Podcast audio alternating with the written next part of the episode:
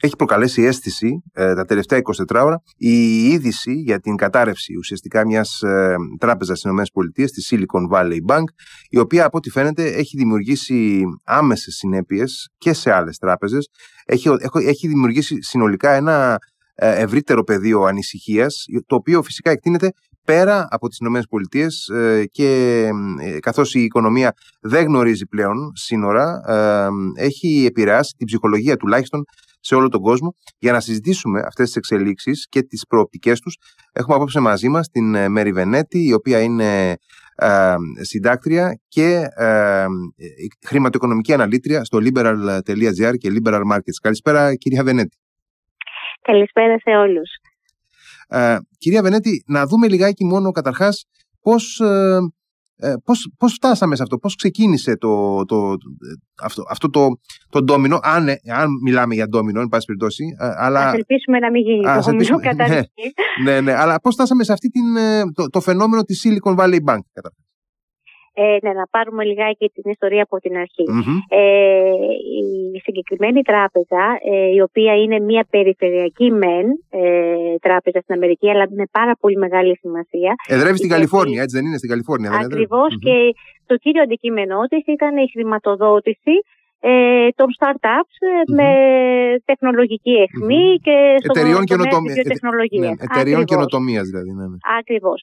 Ε, βέβαια, σαν τράπεζα κάνει ό,τι κάνουν όλες οι τράπεζες. Δηλαδή, δέχεται καταθέσεις προσφέροντας mm-hmm. χαμηλά επιτόκια και στη συνέχεια δανειοδοτεί ε, κυρίως startups με υψηλότερα επιτόκια ε, και ε, το υπόλοιπο κομμάτι το επενδύει σε ασφαλή ομόλογα των ΙΠΑ. Mm-hmm. Ε, άρα τα έχει προσφορκήτων όπως σε όλες τις τράπεζες. Από τη διαφορά των επιτοκίων που εισπράττει, από τις αποδόσεις των, των επενδύσεων που έχει κάνει, ε, έναντι των επιτοκίων που καταβάλει στους αποταμιευτές. Mm-hmm. Να δούμε τώρα τι πήγε στραβά σε όλη αυτή τη διαδικασία. Ε, καταρχήν, ε, να διευκρινίσω κάτι από την αρχή, γιατί έτσι θα βοηθήσουμε και τους ακροατές μας ε, να βγάλουν μια άκρη σε όλη αυτή την ιστορια το κομμάτι των ομολόγων στα οποία επενδύουν οι τράπεζες, το επενδυτικό τους δηλαδή κομμάτι, έχουν δικαίωμα να το διατηρήσουν ε, σε δύο είδη λογαριασμών.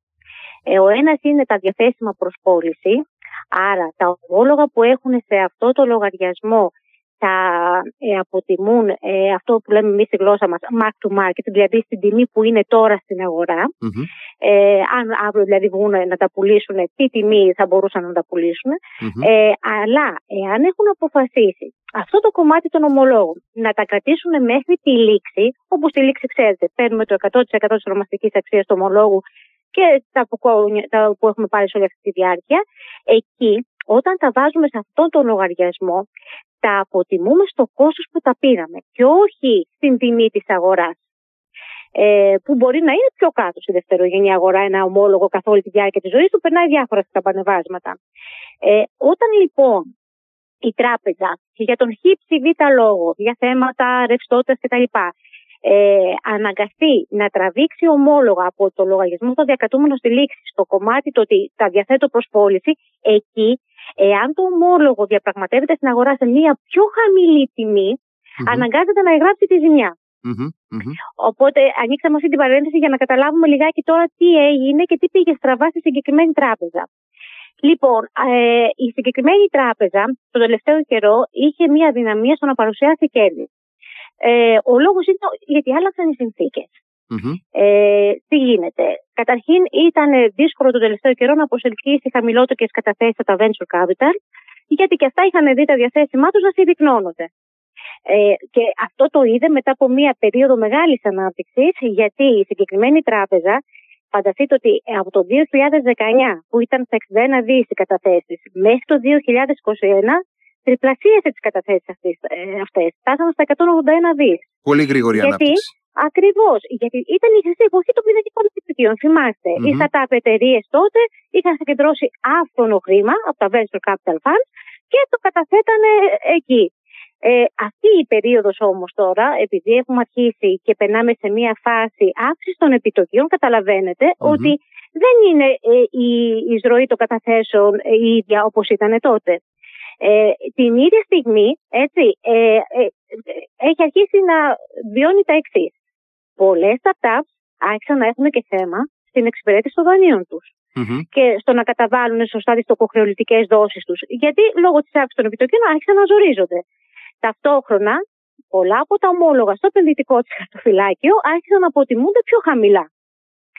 Και ε, έρχεται τώρα η συγκυρία να ε, έχει χρειαστεί προς τα τέλη του 2022, να ξέρετε, γιατί από εκεί ξεκίνησε το πρόβλημα, mm-hmm. κάποιες πωλήσεις ε, κρατικών χρεογράφων άρχισε να κάνει, γιατί είχε αρχίσει να έχει μεγάλες αναλήψεις καταθέσεων από τα venture capital. Αναγκάστηκε λοιπόν, επειδή ακριβώς είχε συνεχώς εκροές καταθέσεων, να αρχίσει τι να κάνει, να πουλάει από το επενδυτικό της χαρτοφυλάκιο εγγράφοντας ζημιές.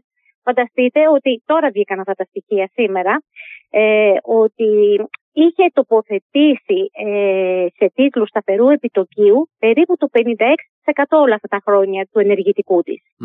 Αυτό είναι ένα μεγάλο ποσοστό. Είναι υψηλότερο από ό,τι συνήθως ε, έχουμε στα χρηματοπιστωτικά ιδρύματα. Στην ουσία, η Silicon Valley Bank ε, είχε ποντάρει από το 2021 ότι δεν θα αυξηθούν τόσο τα επιτόκια. Nice. Δυστυχώς, βέβαια, όπως καταλαβαίνετε, και μάλιστα από τα στοιχεία που έχουν ε, έρθει στην επιφάνεια, είχε δεσμεύσει ε, πολύ μεγάλο κομμάτι του ενεργητικού της σε τίτλο σταθερού επιτοκίου 1,64. Φανταστείτε τώρα με τα επιτόκια 4,5 με 4,75 που είμαστε, πώ ε, έχουν, έχουν ανατραπεί, έχουν ανατραπεί τα πάντα. αυτόν τον τίτλο. Ακριβώς. Οπότε ε, έχουμε τώρα φτάσει στο σημείο, δεδομένου ακριβώς ότι η συγκεκριμένη τράπεζα έχει και ένα συνήθιστα μεγάλο ποσοστό περιουσιακών στοιχείων σε τίτλους σταθερού εισοδήματος, με την τιμή να υποχωρεί αφού ανεβαίνουν τα επιτόκια, έχουμε μια υποβάθμιση από τη Moody's. Και σιγά σιγά η αγορά άρχισε να ανησυχεί για τη συγκεκριμένη Μαζί με το κομμάτι των καταθέσεων που τραβιόντουσαν για λόγους ρευστότητας, άρχισαν να τραβιούνται καταθέσεις και για λόγους ανησυχίας για την τράπεζα. Δηλαδή, ναι, ναι, ναι. Ακριβώς, γιατί ο κόσμος φοβόταν κατά πόσον θα παραμείνει φερέγγια η τράπεζα. Και έτσι κάποιοι πολύ μεγάλοι επενδυτές της και venture capital funds τράβηξαν καταθέσεις. Ε, μάλιστα, ε, κάποια venture capital funds ε, συμβούλευσαν και τις εταιρείες με χαρτοφυλάκια να αποσύρουν τα χρήματά τους. Και για να καλύπτει αυτή την εκροή χρημάτων, η Silicon Valley Bank συνεχώς πουλούσε υποβαθμισμένα περιουσιακά στοιχεία σε ε, όλο ένα και χειρότερες τιμές. Όλο αυτό το πράγμα λοιπόν την ανάγκασε να εγγράψει μια ζημιά 1,8 δις, ε, γιατί αναγκάστηκε να πουλήσει 21 δις ε, χαρτοφυλακίου σε κακές τιμές. Προσπάθησε να κάνει η αλήθεια είναι αύξηση μετοχικού κεφαλαίου, αλλά ε, όπως καταλάβετε δεν κατέστη δυνατό. Ναι, ναι, και έτσι φτάσαμε στα γεγονότα της Πέμπτης με την κατάρρευση των ομολόγων και της μετοχής και την επέμβαση πλέον του μηχανισμού εγγύησης καταθέσεων ε, και ευτυχώς ήταν έγκυρη η επέμβαση αυτή, τον είπα. Ε, ο μηχανισμός αυτός είναι ένας σταθερός μηχανισμός, δηλαδή είναι ένας, σταθε... ένας μηχανισμός που παρακολουθεί, εν πάση ε, αν όχι εγγυάται τη σταθερότητα του χρηματοπιστωτικού συστήματος; Ναι, ακριβώς. Είναι η, Ομοσπονδιακή Αρχή Εγγύησης Καταθέσεων, τον είπα, ε, και αυτή τη στιγμή είναι και ο διαχειριστής πλέον ε, και τη Signature, γιατί είναι άλλη μια τράπεζα η οποία εχθές ε, το βράδυ ε, πέρασε σε καθεστώς ειδικής με στόχο Για παρόμοιους λόγους, υποθέτουμε. Ναι, και κυρίως για να μην γίνει, ξέρετε, ντομίνο ακόμα πιο μικρή. Προληπτικά δηλαδή. Ακριβώς, προληπτικά. Και να ξέρετε ότι στην ουσία ήταν η τρίτη, όχι η δεύτερη, γιατί πριν την ε, ε, Silicon Valley Bank είχαμε και προβλήματα με τη Silvergate, η οποία και αυτή πέρασε σε πώληση περιουσιακών στοιχείων της έναντι να μπορέσει να ανταποκριθεί στις εκροές. Ε, και ήταν μια τράπεζα που κυρίως ε, ε, είχε δραστηριότητα στον χώρο των κρυπτονομισμάτων, που είναι ένα μεγάλο κεφάλαιο και αυτό, για το τι γίνεται εκεί. Ε, η Ομοσπονδιακή Αρχή Εγγύησης λοιπόν καταθέσεων, τον είπα για να επιστρέψω στην ερώτησή σας, καλύπτει καταθέσεις ύψους 250.000 δολαρίων να καταθέτει. Mm-hmm. Κοιτάξτε να δείτε τώρα τι γίνεται. Μικρούς καταθέτες δηλαδή. Μικρούς κατα... Ε, εντάξει, μικρούς καταθέτες. Ναι, και μικρούς, αυτό είναι το όριο. Εμείς εδώ είναι ακόμα λιγότερο. Έτσι, ναι, είναι ναι, ναι. ευρώ να πίσω. Λοιπόν, το θέμα είναι όμως ακριβώς οι πελάτες της Silicon Valley Bank ήταν κυρίως επιχειρήσεις, να ξέρετε. Οπότε mm-hmm. στην ουσία αυτή η κάλυψη αφορούσε κάτω το 3% των καταθέσεων, σχεδόν τίποτα. Mm. Δεν το συζητάμε. Ήταν, θα ήταν τραγικό ε, αν ε, είχε μείνει εκεί. Ευτυχώς όμως, ε, επειδή στην Αμερική έχουν ένα καλό, ξέρετε, ε, καταλαβαίνουν γρήγορα ε, τον κινδυνο και έχουν πολύ γρήγορο τρόπο στο να παίρνουν αποφάσεις. Παίρνουν, αυτό, παίρνουν ε, πολύ γρήγορα αποφάσεις σε αντίθεση με, με εμάς εδώ στην Ευρώπη. Ακριβώς, φανταστείτε ότι είχαμε ε, ανακοίνωση ταυτόχρονη από την Υπουργό Οικονομικών, τη Γέλεν, με την Ομοσπονδιακή Κεντρική Τράπεζα, τον Μπάουελ και την Ομοσπονδιακή ακριβώς υπηρεσία εγγύησης των καταθέσεων. Mm-hmm. Ε, μετά από διαβούλευση με τον Αμερικανό πρόεδρο Μπάιντον, ο οποίος ήταν σε πάρτι όλο το Σαββατοκύριακο. Και ευτυχώς ε, αυτό που έχει αποφασιστεί είναι το εξής. Ε, στην ουσία θα το πω με απλά λόγια. Θα καλυφθούν οι καταθέτες όλοι. Και αυτοί που είναι πάνω από 250 χιλιάρικα η δυνατότητα ακριβώς να έχουν πρόσβαση στο σύνολο των καταθέσεων σήμερα το πρωί που θα άνοιγε η τράπεζα, έστω το καθεστώς ειδικής διαχείρισης όλοι οι πελάτες, αυτό σήμαινε. Έτσι. Και ο στοχο ήταν να καθησυχαστούν και πολίτες αλλά και επιχειρήσεις. Φανταστείτε τώρα μια επιχείρηση να έχει τη μισθοδοσία εκεί. Καταλάβετε, ήταν σημαντικό ναι, ε, να έχουμε μια τόσο άμεση και γρήγορη επέμβαση. Άρα ε, υπάρχει λοιπόν η, η παρέμβαση αυτή τη στιγμή του η οποία δεν είναι συνηθισμένη να Ναι, ναι, του συστήματος δηλαδή εγγυάται τις καταθέσεις του συνόλου των, ε, των καταθετών στο σύνολο των καταθέσεων. Ακριβώς. Προσέξτε, οι ομολογιούχοι και οι μέτοχοι θα πάθουν κανονικά, θα πάρουν τις ζημιές τους. Μιλάμε τώρα αυστηρό και μόνο για το κομμάτι της κατάθεσης. Άρα δεν υπάρχει το λεγόμενο bailout. Ακριβώς. Ε, και είναι σημαντικό ότι δεν έμεινε εκεί η κυβέρνηση των ΗΠΑ σε συνδυασμό με το Υπουργείο Οικονομικών και τη ΦΕΔ. Ε, στην ουσία ανέφεραν ότι θα υπάρξουν τα προγράμματα διάσωσης τα οποία εντάξει, δεν θα επιβαρύνουν τους φορολογούμενους. Ε, θα αναλάβει το Ταμείο ε, Ασφάλισης Καταθέσεων ε, όλη αυτή τη ζημιά, αλλά έχουν ανακοινώσει και ένα πρόγραμμα που είναι ξέρετε, πάρα πολύ σημαντικό και δείχνει το πόσο άμεσα αντιδρούν. Ε, ένα πρόγραμμα το οποίο θα το εκπονήσει η ΦΕΔ η Κεντρική Τράπεζα τον είπα, ε, με ένα στόχο να προσφέρει δάνεια ως κενός έτους σε τράπεζες, ταμιευτήρια, γενικά σε πιστοτικά ιδρύματα ε, που σχετίζονται με έκθεση σε συγκεκριμένες τράπεζες. Ε, εννοείται θα υπάρχει μια αποπτία ε, ότι όσοι επιφοληθούν από αυτή τη διευκόλυνση θα δεσμεύουν σε υψηλής ποιότητας εξασφαλίσεις ε, τα αποθεματικά τους. Αλλά είναι σημαντικό γιατί αυτή ε, η ενέργεια στην ουσία ε, ενισχύει και την ε, εμπιστοσύνη. Γιατί ξέρετε, αν η τραπεζική πίστη φαρεί, ε, στην ουσία μετά ξεκινάει μια διαδικασία που δεν θα έχει σταματημό και όχι για ντόμινο εφέκ δεν θα μιλάμε, αλλά θα μιλάμε για ανολευθερία παγκοσμίως όλο το χρηματοπιστωτικό ζήτημα. Αυτό το αναγνωρίσαν αμέσως στην Αμερική. Ότι το Α και το Β σε αυτή τη φάση είναι η τραπεζική πίστη να διατηρηθεί και γι' αυτό κάνανε κάποιες κινήσεις οι οποίες δεν είναι Ε, και η αλήθεια είναι, ανοίγει μια κουβέντα γιατί ξέρετε, στις φιλελεύθερες οικονομίες μιλάμε για αυτορύθμιση των αγορων Και τέτοιες mm παρεμβάσεις η ε, αλήθεια είναι ότι δεν ναι. είναι συνηθισμένες. Ειδικά, ειδικά ε... στις Ηνωμένες Πολιτείες θα έλεγα ότι για πολύ μεγάλο κομμάτι του πολιτικού συστήματος είναι και ταμπού αυτού του είδους οι παρεμβάσεις. Ακριβώς, ακριβώς. Όμως, ε, δεδομένου ότι το Α και το Μ είναι η ψυχραιμία του καταθέτη, mm-hmm. εδώ ε, ακολουθήθηκε μια λύση που σίγουρα δεν είναι η βέλτιστη όσον αφορά το ότι με, το, με το όρους του φιλελευθερισμού, αλλά σε αυτή τη φάση ήταν κάτι παραπάνω από απαραίτητη. Mm-hmm. Για να μην έχουμε ακριβώς αυτό που είπατε στην αρχή ε, ένα ντόμινο εφές, το οποίο δεν θα μπορούσε να μαζευτεί και με, θα είχε νομίζω μεγάλες προεκτάσεις ακόμα και στην Ευρώπη, ακόμα και στην Ασία, γιατί αν είδατε οι μετοχές οι τραπεζικές δεν έπεσαν μόνο στην Αμερική. Πρόβλημα. Αντανακλαστικά έχουμε μια μεγάλη διόρθωση όλου του τραπεζικού κλάδου σε διεθνή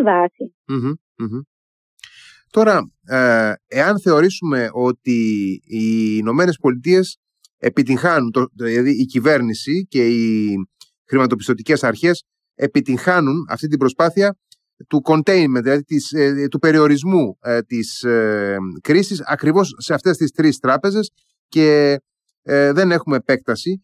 φαντάζομαι ότι ενδεχομένως δεν θα έχουμε μια εξαγωγή αυτής της κρίσης έξω από τα πλαίσια των ΗΠΑ. Αυτό το ελπίζουμε όλοι, αλλά ξέρετε τι γίνεται. Ε, η αλήθεια πια είναι ότι οποιαδήποτε τράπεζα στον κόσμο αυτή τη στιγμή αντιμετωπίζει δύο πηγές κινδύνου. Ε, ο πρώτος είναι αυτό που λέμε εμείς από την πλευρά του παθητικού του ισολογισμού της. Που είναι ακριβώς η μορφή φυγής καταθέσεων ή να καταρρεύσει εμπιστοσύνη στην τράπεζα σαν αντισυμβαλόμενο.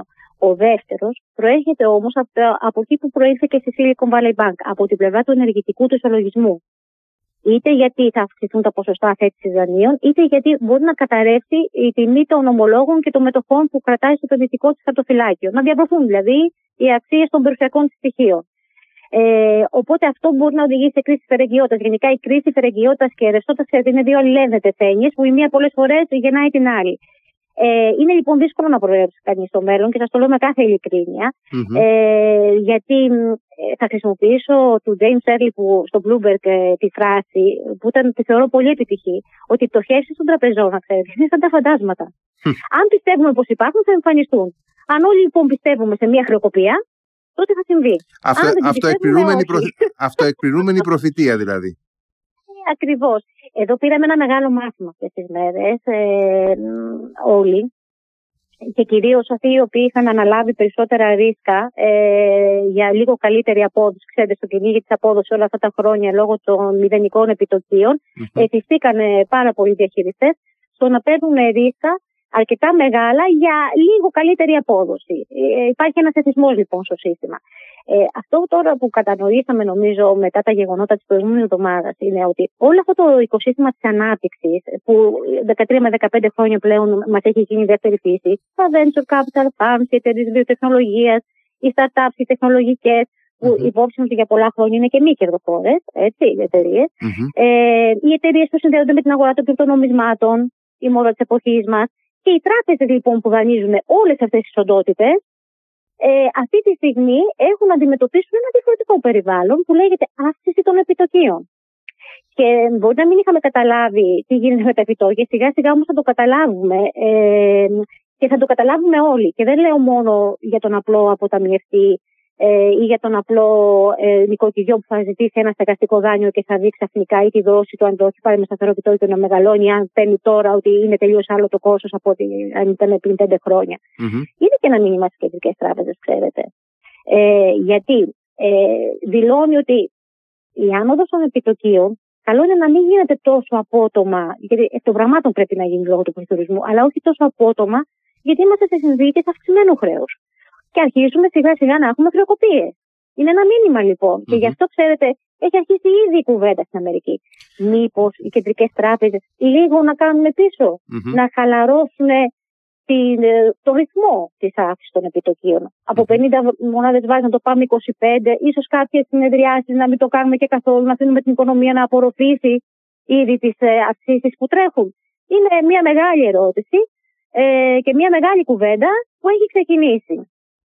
Τώρα, όσον αφορά και να επιστρέψω στην ερώτησή σας, mm-hmm. ε, ναι, δεν είναι ε, δύσκολο λοιπόν να το πούμε με σιγουριά, αλλά σίγουρα, και το λέω γιατί δεν είναι ωραίο και να κινδυνολογούμε, ε, δεν είμαστε στη φάση που ήμασταν το 7 και το 8 με τη χρηματοπιστωτική κρίση και στη Lehman Brothers και όλα αυτά.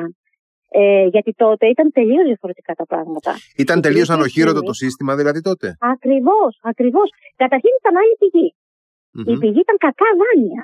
Έτσι, δανείζαν ανθρώπους που ουδέποτε θα πλέγανε ε, εξ αρχής δηλαδή, ξέραμε ότι δεν θα πάρουν τα χρήματά τους πίσω οι τράπεζες.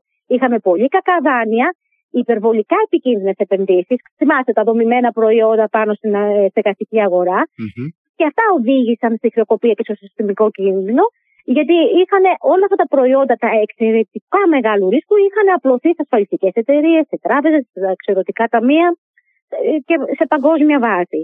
Εδώ, όπως σας εξήγησα, είναι διαφορετικό ε, το πρόβλημα και συν των άλλων ακριβώς λόγω της κρίσης που είχαμε το 2007 και το 2008, το τραπεζικό σύστημα τόσο των ΗΠΑ όσο και της Ευρώπης είναι πολύ καλύτερα κεφαλοποιημένο πλέον. Ε, γίνονται άλλοι εποπτικοί έλεγχοι. Οι τράπεζες είναι υποχρεωμένες να διατηρούν άλλους δείκτες κάλυψης ρευστότητας πάνω από 100%.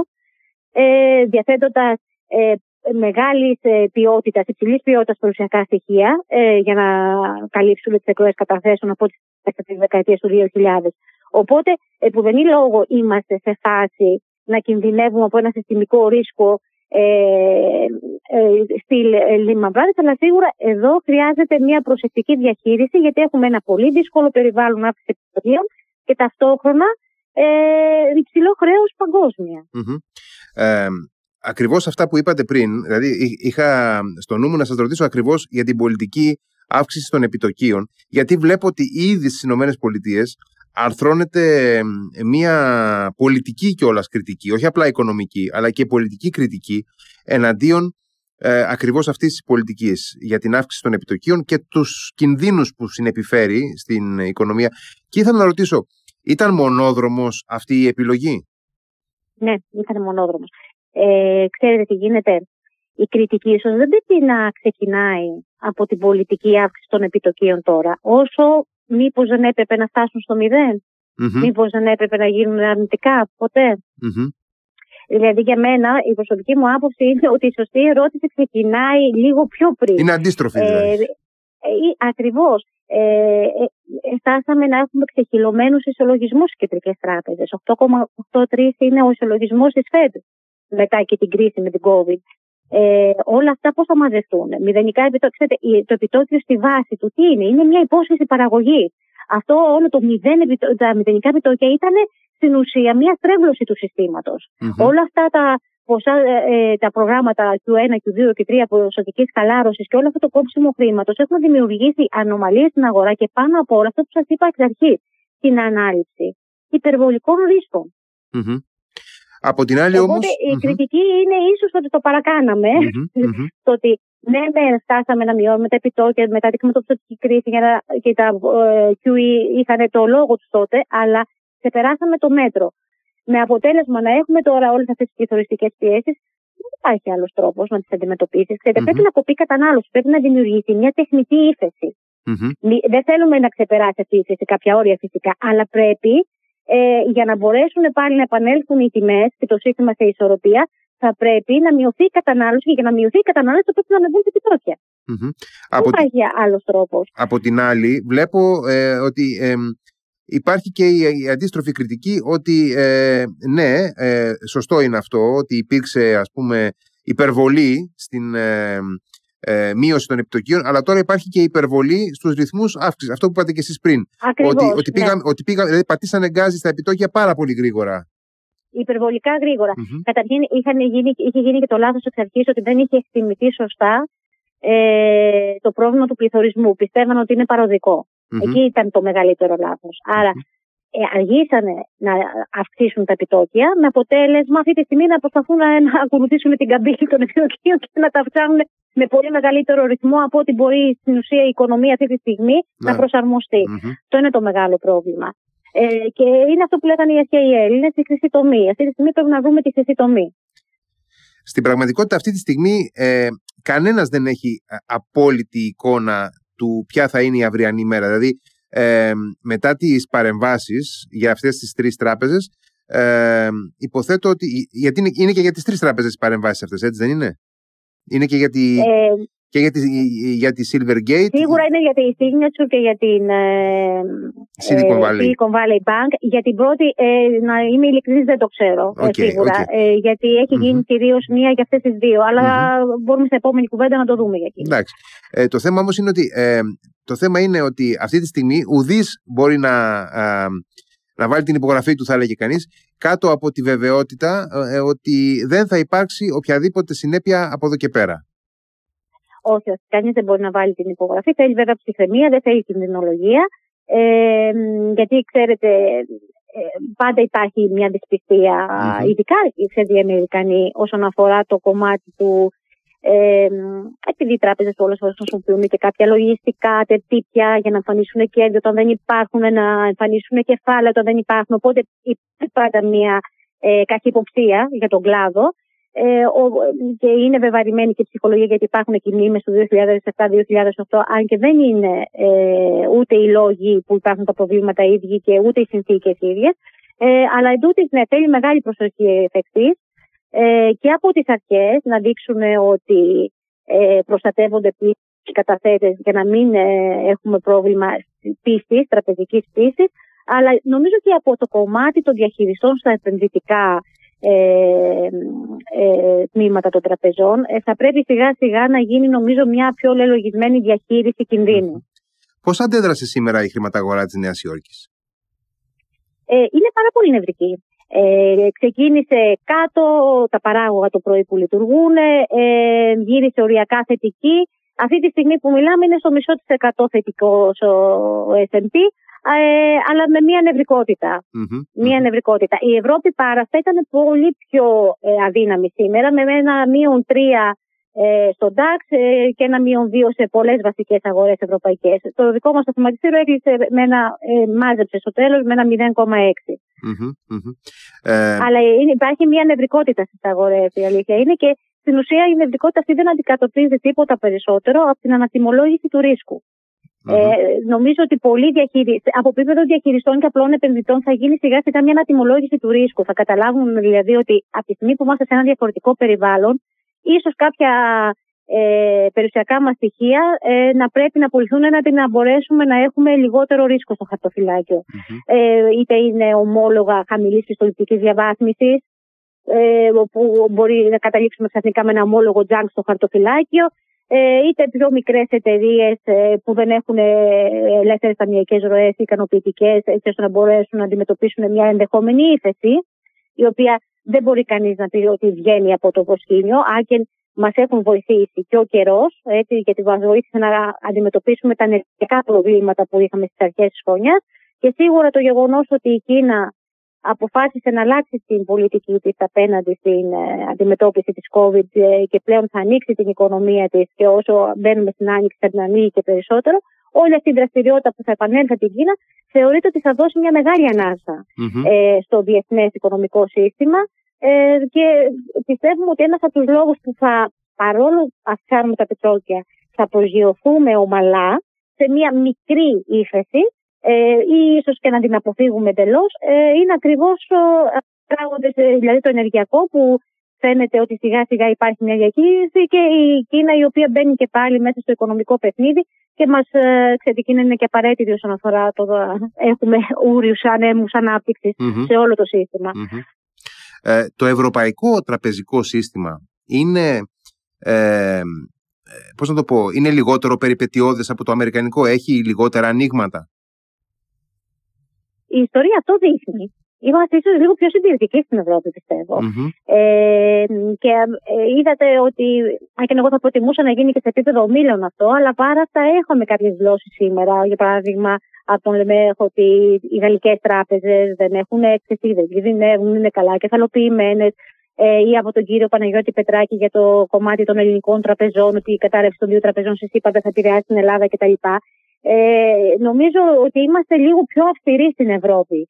Ε, από εκεί και πέρα όμως, ε, όπως σας εξήγησα, το θέμα είναι ε, η διαχείριση γίνεται στο επενδυτικό κομμάτι και εκεί να υπάρχουν κάποια, ε, ε, κάποιες επεμβάσεις έγκαιρες ε, ώστε να μην έχουμε προβλήματα στο μέλλον. Και νομίζω υπάρχει, υπάρχει χρόνος να γίνει αυτό.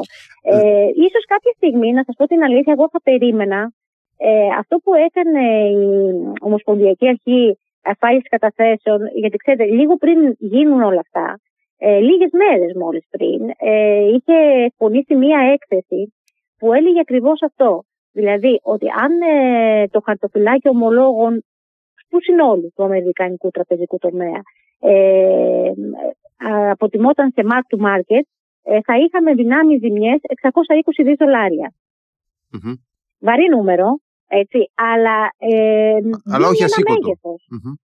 Βαρύ και ασήκωτο, ναι, εντάξει, ειδικά στο πρώτο του άκουσμα. Και νομίζω ότι το γεγονός ότι υπήρχε αυτή η έκθεση λίγο πριν ε, γίνουν όλα αυτά ήταν και ένας από τους λόγους που πυροδοτήθηκε αυτό το τσουνάμι πωλήσεων όχι μόνο στη ΣΥΠΑ αλλά και σε παγκόσμιο Ε, αλλά ε, αυτές οι ενδυνάμεις ζημιές των 600 δολαρίων, ε, ε, ξέρετε, ε, τουλάχιστον δίνουν ένα, μέρο, ένα μέγεθος, δίνουν μια ε, οπτική. Ε, εγώ θα ήθελα ε, γιατί υπάρχει τώρα. Το βλέπετε, το βλέπετε αυτό ως πιθανότητα να δούμε δηλαδή κάποιες προληπτικές ενέργειες από την Ευρωπαϊκή Κεντρική Τράπεζα ναι, και τον ναι, ESM. Ναι, ναι, γιατί υπάρχει, ξέρετε υπάρχει ε, το ερώτημα σε όλους μας που ασχολούμαστε με το χώρο. Πόσες ενδυνάμεις ζημιές να κρύβονται στην Ευρωπη Και ξέρετε, το πονάει ακόμα περισσότερο αν το μεταφέρουμε στην Ασία. Άρα η Ευρωπαϊκή, η Ευρωπαϊκή Κεντρική Τράπεζα ε, τρέχει διάφορα τέτοια, έστω και αφανή stress test εναντίον των. Ε, Τα Ευρω... test ε, τρέχει στις τράπεζες. Αλλά ίσως θα έπρεπε να γίνει μια ε, ανάλογη έκθεση, να έχουμε ένα έτσι, νούμερο όσο βαρύ και να είναι. Ούτως ή άλλως ε, τα νούμερα ξέρετε, αυτά των ακούγονται μεμονωμένα, δημιουργούν λίγο στρες, αλλά μετά άμα το δεις λίγο συνολικά, δηλαδή ποιο είναι το σύνολο των καταθέσεων, πέρσι τι ζημιές είχαμε κτλ ε, λίγο όλο αυτό, δηλαδή τα ίδια κεφάλαια είναι 2,23 για τον κλάδο. Οι συνολικές πραγματοποιητήσει ζημιέ πέρσι ήταν γύρω στα 31 δις. Οπότε το παίρνεις λίγο στατιστικά και ε, σμιλεύεται, ας πούμε, η πρώτη mm-hmm. ψυχρολουσία. Mm-hmm. Αλλά σίγουρα είναι καλό να υπάρχει ενημέρωση, είναι καλό να υπάρχει view. Ε, να έχεις έναν ορίζοντα μπροστά σου πιο καθαρό, πιο ξεκαθαρό από το να αναρωτιέσαι. Τι γίνεται, πώς τα έχουν, τι έχουν σε αυτό το λογαριασμό. Ε, υπάρχει αυτή τη στιγμή ένα άγχος. Οπότε νομίζω ότι ε, όσο πιο γρήγορα προβούν σε ανακοινώσεις ε, για το πώς θα γίνει τις επενδύσεις τους, ε, αν έχει γίνει σωστή διαχείριση ρίσκου κτλ. Νομίζω τόσο πιο πολύ θα ηρεμήσουν και από τον καταθέτη μέχρι τον επενδυτή ή τον ομολογιούχο απέναντι σε όλη αυτή τώρα τη συστημική κακή ε, ε, ψυχολογία που έχουμε όλοι. Οπότε, ε, κλείνοντας, πριν σας ευχαριστήσω, να ρωτήσω ε, αυτό το οποίο μάλλον θέλει ε, λίγο πολύ ο κάθε Έλληνας να έχει στο μυαλό του, κατά πόσο πρέπει να ανησυχούμε. Γιατί εμείς ε, λόγω της κρίσης φυσικά ε, τα τελευταία 12 χρόνια έχουμε έτσι μια αυξημένη εν πάση περιπτώσει ε, ε, ανησυχία, ένα άγχος, είμαστε ευεπίφοροι λίγο στη, στο άγχος και ήθελα να ρωτήσω κατά πόσο πρέπει να είμαστε σχετικά ψύχρεμοι ή να αρχίσουμε να, να ανησυχούμε ας πούμε στην Ελλάδα; Νομίζω στην Ελλάδα δεν υπάρχει λόγος αυτή τη στιγμή να μην είμαστε ψύχρεμοι, όπως και γενικότερα στην Ευρώπη.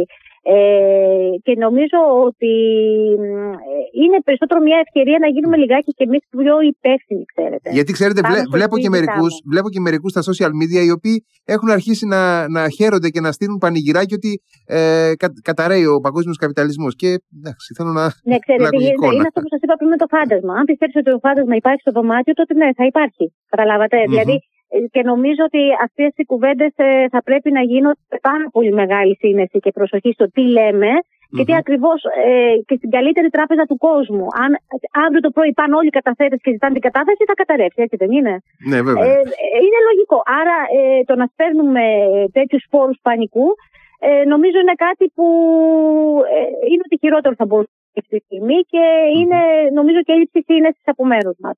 Αυτή τη στιγμή δεν φαίνεται, δεν υπάρχει κάποιο θέμα για την Ελλάδα, ούτε καν για την Ευρώπη.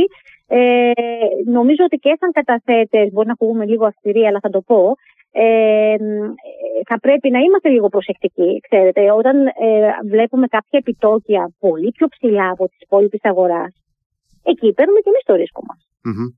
Έτσι δεν είναι; Ε, ο, ε, θα πρέπει να ζητάμε ο, αυτό το παραπάνω επιτόκιο ε, με τι τοποθέτηση γίνεται; Πού το βάζουμε τα χρήματα, ε, ποιο προϊόν κρύβεται πίσω από αυτό, γιατί υπάρχουν κάποια σύνθετα καταθετικά προϊόντα. Ε, αν λοιπόν και εμείς ε, επιδιώκουμε το μεγαλύτερο επιτόκιο, θα πρέπει πάντα να ξέρουμε αυτό το μεγαλύτερο επιτόκιο κουπόνι ότι είναι. Ε, τι ρίσκο συνεπάγεται. Είμαι διατεθειμένος να πάρω αυτό το ρίσκο; Κατανοώ τι σημαίνει αυτό το ρίσκο. Ε, νομίζω ότι είναι ένας, επειδή ακριβώς η καιρή δεν θα είναι τόσο εύκολη όσο ήταν τα προηγούμενα χρόνια, για να μην πω τις προηγούμενες δεκαετίες, να σας πω την αλήθεια, ε, θα πρέπει λιγάκι να περιστούμε κι εμείς από πλευράς επενδυτικής γνώσης, οικονομικής mm-hmm. γνώσης, και όταν αναλαμβάνουμε ένα κίνδυνο, να ξέρουμε τι κίνδυνος είναι. Όχι να έχουμε στο νου μας ότι όλα θα πάνε καλά, έτσι. Και επίσης αυτό που είναι καλό να κάνουμε είναι όχι όλα τα αυγά στο ίδιο καλάθι. Mm-hmm. Ας ελπίσουμε, το πρώτο λοιπόν... πράγμα στη διαχείριση ρίσκου είναι η κατανομή των κινδύνων, έτσι. Πολύ σωστά. Α ελπίσουμε, λοιπόν... ας ελπίσουμε λοιπόν ότι η τελευταία 15 ετία μας έχει κάνει λίγο σοφότερους, ε, κυρία Βενέτη. Σας ευχαριστώ πάρα πολύ αυτό. για τη συζήτηση. Να είστε καλά, εγώ ευχαριστώ. Καλό βράδυ σε όλους. Καλό σας βράδυ, γεια σας.